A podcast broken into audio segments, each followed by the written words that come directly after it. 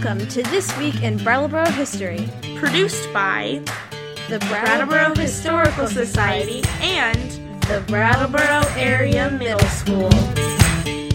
On July 19, 1901, a young man was shot and killed in the Parley Star House. The Vermont Phoenix reported that the most shocking tragedy Brattleboro has known in years took place this morning at 2:40 a.m. Morton Cressy was the grandson of Parley Star and living with his grandmother on Western Avenue. Cressy graduated from Yale in 1900 and was attending Harvard Law School. Part of his training to become a lawyer, Cressy had been reading law with attorney Clark Fitts. After lunch on Thursday, July 18th, Morton Cressy was heading back down street from his grandmother's house when he heard Sidney Bristol call his name. Sidney was a Yale and Harvard classmate of Cressy's and was in town collecting fees for a New England publication. It was summer, and Bristol was working for the publisher to pay for his Harvard education. These two classmates were surprised to see one another and visited for a few minutes. Once Cressy understood what Bristol was doing in Brattleboro, he offered to let Bristol stay at the Star House so he'd not spend money on overnight lodgings. Cressy also invited Bristol to visit him later in the afternoon at Fitts' law office. Around four o'clock, Sidney Bristol stopped by the law office, and the two young men then headed back to the Parley Star House to meet Cressy's grandmother and prepare for a round of golf. Bristol said he had never played golf before, but Cressy assured him that it would be a good experience. After golf, the two went back to the Star House for supper. Then Cressy had a social engagement, and Bristol went back into town to continue collecting fees for his employer. They made arrangements to meet one another at the Brooks house a little after 10 p.m. After meeting at the Brooks house, the two headed to the train depot to pick up Bristol's luggage. They then went to the Star House and visited outside until 11:30. After that, they headed to bed and shared the back upstairs bedroom on the left side of the house. While they were not good college friends, they shared common experiences and enjoyed visiting with one another. According to Morton Cressy, it was almost 2 o'clock in the morning before he fell asleep. Cressy's next memory was waking up to someone attempting to hold him down on the bed.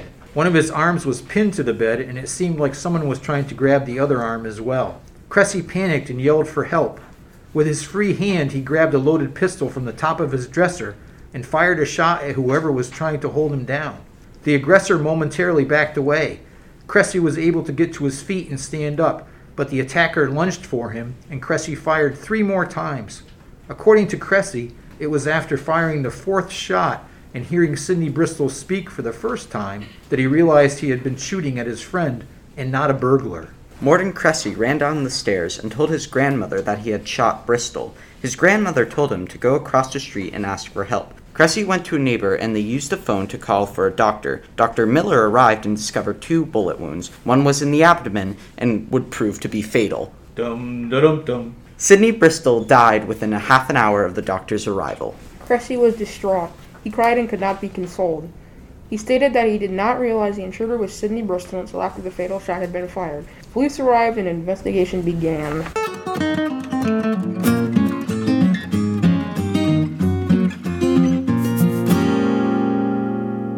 This is where things got complicated.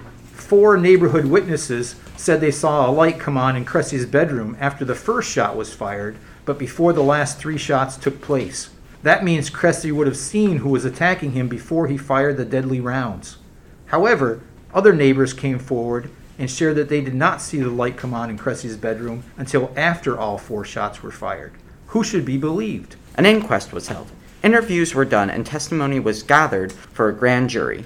Morton Cressy, his grandmother, the housemaid, numerous neighbors, the doctor, Sidney Bristol's father, the friends of Bristol provided sworn testimonies. Three people who had lived with Sidney Bristol testified that he had a history of sleepwalking, talking in his sleep, and grabbing onto others around him. The newspapers called it somnambulism. The three were Bristol's college roommate, a college friend of Bristol's who witnessed his sleepwalking, and a former soldier who shared a tent with Bristol during the Spanish American War. Each of these men swore that Bristol was a somnambulist. The soldier testified that Bristol had grabbed him on many occasions when they shared sleeping quarters during the war. He went on to say that Bristol was sleeping during each of these instances and did not realize what he was doing. The soldier learned that if he ignored Bristol, he would eventually let go and go back to bed. Was Morton Cressy's testimony to be believed? He said there was a loaded gun at his bedside because a skunk had recently been hanging around the carriage house. He wanted to be prepared to hunt the animal down the next time the skunk was spotted. Cressy said he was a little jumpy and nervous in the Star House because he had been accosted a few years earlier while walking near the junction of Western Avenue and Green Street. The electric street lights did not go as far as the Star House, so his grandmother had encouraged him to carry a gun after the incident. Cressy had also previously locked himself out of the house and climbed a tree to enter his bedroom window. He knew if he could do that, then a burglar could climb into the window as well. According to Cressy, these were the thoughts uppermost in his mind when he awoke that night in the grasp of an unknown assailant. In addition to the testimony, local newspapers investigated the story as well. They shared their insights. Sidney Bristol was 25 years old and from Battle Creek, Michigan. He and Morton Cressy had both uh, attended Yale and Harvard, but they were not from the same social class. Bristol was working his way through school and served in the military during the Spanish American War.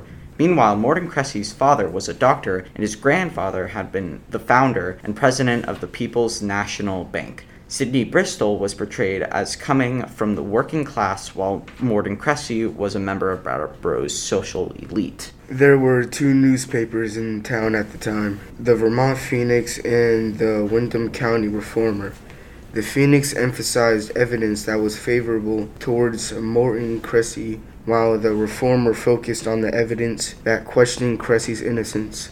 The Phoenix kept the spotlight on the past stories of Bristol's aggressive behavior while sleepwalking. The Reformer focused on the witnesses who swore they saw a light in the window before the fatal shots were fired. In September, a secret grand jury convened and the evidence was presented to them. After two days of deliberation, the grand jury decided that there was not enough evidence to bring charges against Morton Cressy. The grand jury determined that it was a sad, unfortunate accident. The Vermont Phoenix newspaper summed up the incident this way The citizens of Brattleboro are thoroughly satisfied with the finding of the state's attorney, who made a thorough investigation and declared that there was not a shadow of criminality on the part of the man who fired the fatal shot.